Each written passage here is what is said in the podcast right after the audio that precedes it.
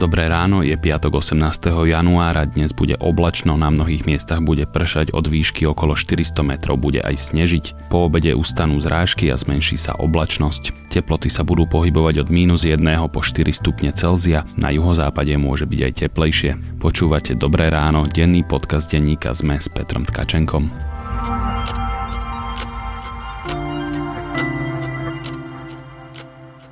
Najprv si vypočujte krátky prehľad správ.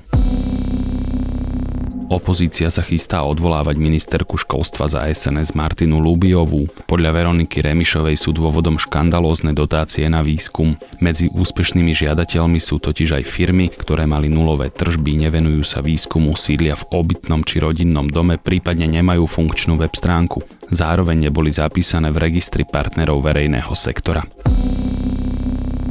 Poslankyňa parlamentu za hnutie obyčajní ľudia a nezávislé osobnosti Veronika Remišová nebude v roku 2019 kandidovať na prezidentku Slovenskej republiky. Vraví, že na Slovensko sa vrátila, aby bolo krajinou bez korupcie a kde právo platí pre každého rovnako, čo sa však nedá dosiahnuť z prezidentskej funkcie. Remišová tiež povedala, že takmer s istotou očakáva kandidatúru predsedu parlamentu a Slovenskej národnej strany Andreja Danka. Letisko Milana Rastislava Štefánika vybavilo v uplynulom roku takmer 2,3 milióna pasažierov, čo predstavuje 18-percentný nárast oproti roku 2017 a zároveň ide o najvyšší počet cestujúcich od vzniku tohto bratislavského letiska v roku 1951. Dvojmiliónovú hranicu doteraz letisko prekonalo len dvakrát a to v rokoch 2007 a 2008. Následne sa čísla dramaticky prepadli v dôsledku hospodárskej krízy. Americký reťazec McDonald's stratil v Európskej únii práva na ochrannú známku Big Mac. Rozhodol o tom Úrad Európskej únie pre duševné vlastníctvo, na ktorý sa obrátil írsky konkurent Supermax. Rozhodnutie znamená, že názov Big Mac môžu v Európskej únii používať vedľa amerického reťazca aj iné spoločnosti. Britská premiérka Teresa Mayová v pondelok predstaví svoj brexitový plán B. Mayová v útorok v parlamente nedokázala presadiť svoj návrh dohody o spolužití Veľkej Británie s Európskou úniou po 29. marci, následne však v dolnej komore prežila odvolávanie. V útorok 29. januára budú o tzv. pláne B poslanci celý deň debatovať a následne aj hlasovať. Viac správ nájdete na webe denníka ZME.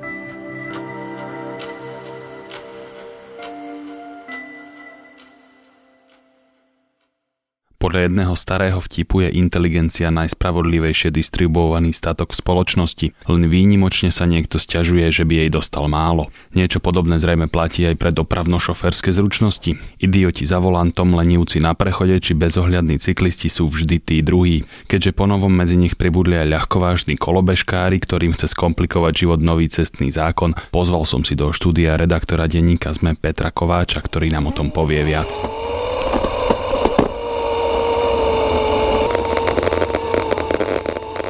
Peťo, cestný zákon sa novelizuje pomerne často, lebo musí reagovať na rôzne technologické a spoločenské zmeny. Tento raz sa o to postarali zrejme najviac elektrické kolobežky, čo na nich e, policajtom a potom zrejme politikom tak prekážalo. Elektrické kolobežky sú v podstate viac menej novinkou, ktorú stále uh, naša legislatíva nepoznala, nepoznali ju predpisy, stalo sa tým pádom v podstate podobná vec ako v minulosti pri segvejoch. Boli akejsi sivej zóne, policajti nevedeli, ako k ním pristupovať viac menej. Dodnes a stále teda sa berú ako chodci, tí, ktorí teda šoferujú elektrickú kolobežku. Napriek tomu, že je to pomerne uh, rýchly prostriedok, ide bežne aj 25 km za hodinu, čiže naozaj dochádzalo jednak k takejto medzere v zákone, jednak ich ich nevedeli tým pádom pokutovať, ak už niekoho ohrozovali a naozaj sa stávalo, že k viacerým kolíziám s chodcami dochádzalo tí kolobežkári sa teda mohli voziť e, povedzme po chodníku, aj po ceste, aj po prechodoch, e, že v tomto bol ten problém? Presne tak, vôbec nebolo jasné, kadiaľ by mali ísť, koho by mali rešpektovať, či pre nich platia klasické dopravné pravidlá ako na ceste, či tam vôbec patria, alebo teda môžu ísť bežne po chodníku. Nevedeli sme to doteraz.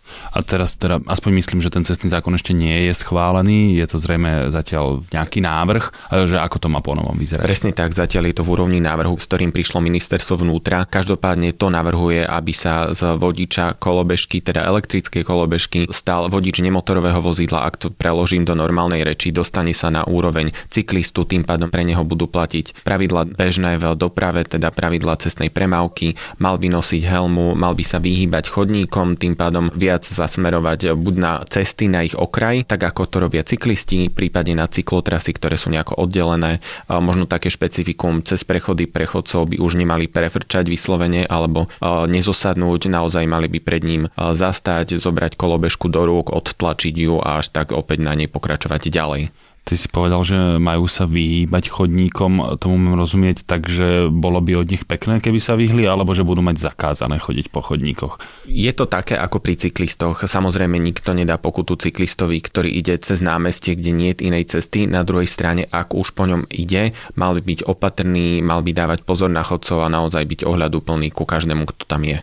Ja sa priznam, že existujem trochu mimo takej tej subkultúry zodpovedných občanov, ktorí jazdia na tých e, bicykloch a kolobežkách, ale trochu registrujem, že oni zvyknú byť taký pomerne výrazný, že vedia sa ozvať o svoje práva, zvlášť sa to hovorí teda o cyklistoch.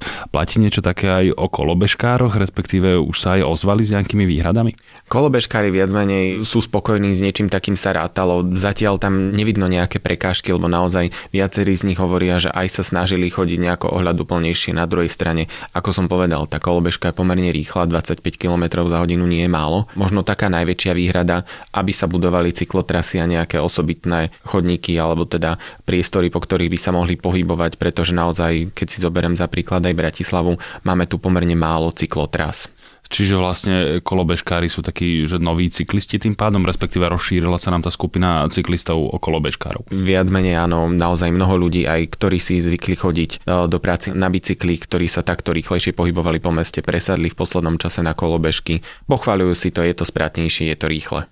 Týmto si otvoril celkom zaujímavú tému, že kde sa vlastne zobrali tie kolobežky v takom masovom meradle, že je to nejakým technologickým vývojom, že predtým sme to nevedeli, alebo jednoducho zrazu niekoho niečo napadlo, že urobme to takto a aké sú najväčšie výhody takého zariadenia? Presne tak, na trhu sú pomerne krátko, aj keď naozaj nie je to v mesiacoch, ale už v rokoch.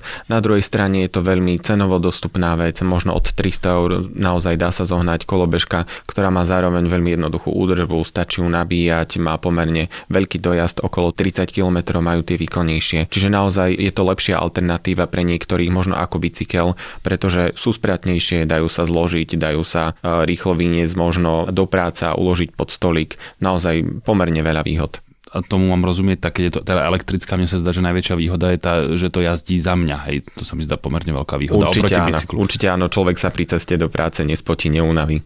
A to teda naozaj, že prejde 30 km, že ma to vozí? Dojazd, áno. To by som o tom možno aj pouvažoval.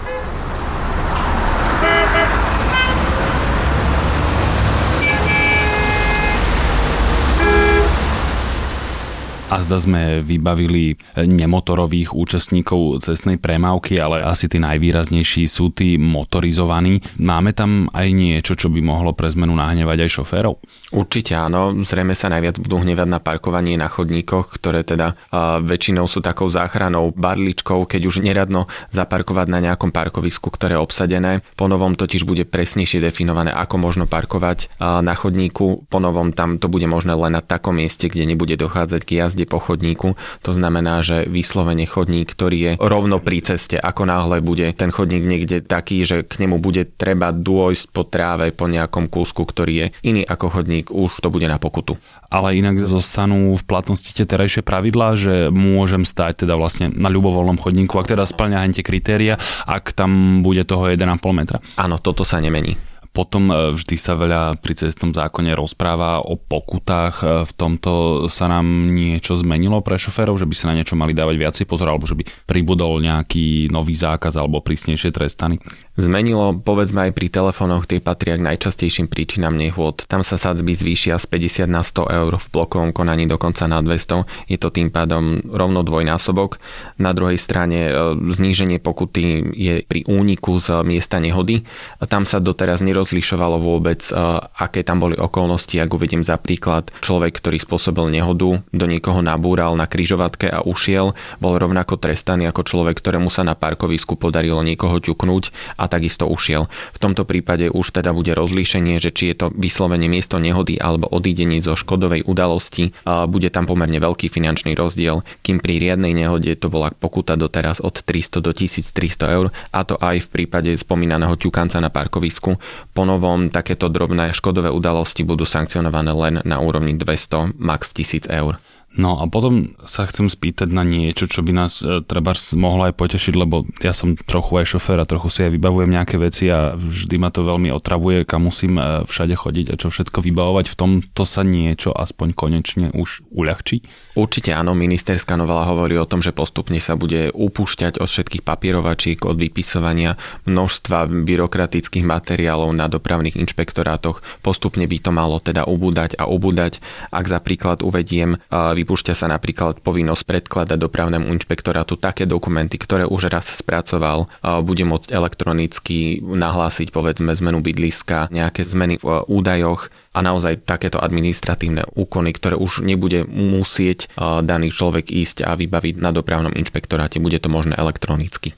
Ešte sa chcem spýtať na poslednú vec, totiž na Slovensku asi v posledných dvoch, troch až e, piatich rokoch sa veľa rozpráva o tom, že nám e, chýbajú pracovné sily. Ja som zachytil, že problém v tom do veľkej miery e, majú práve dopravcovia a tlačili na to, aby sa znížila hranica pre rôzne vodické preukazy. Toto sa zmenilo?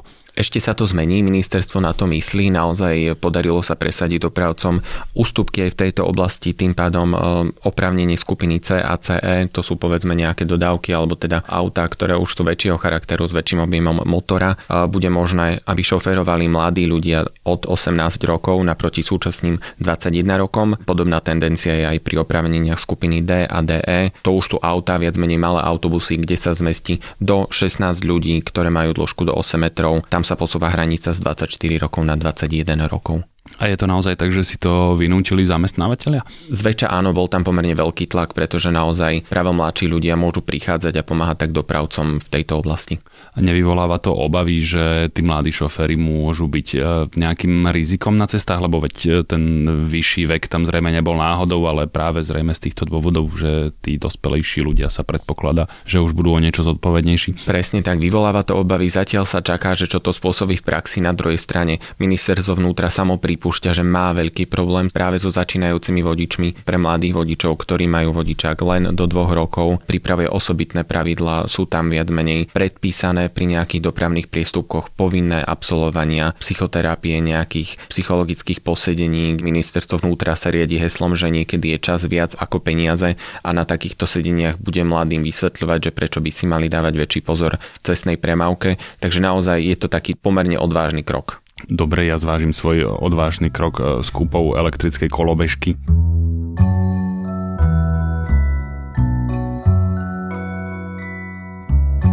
To je na dnes všetko, želáme vám pekný deň, počúvali ste Dobré ráno, denný podcast denníka sme s Petrom Tkačenkom a Petrom Kováčom. Dobré ráno nájdete každé ráno na titulke ZME, v dennom newsletteri sme na platforme Spotify alebo vo svojej podcastovej mobilnej aplikácii. Všetky diely nájdete aj na adrese zme.sk lomka. Dobré ráno.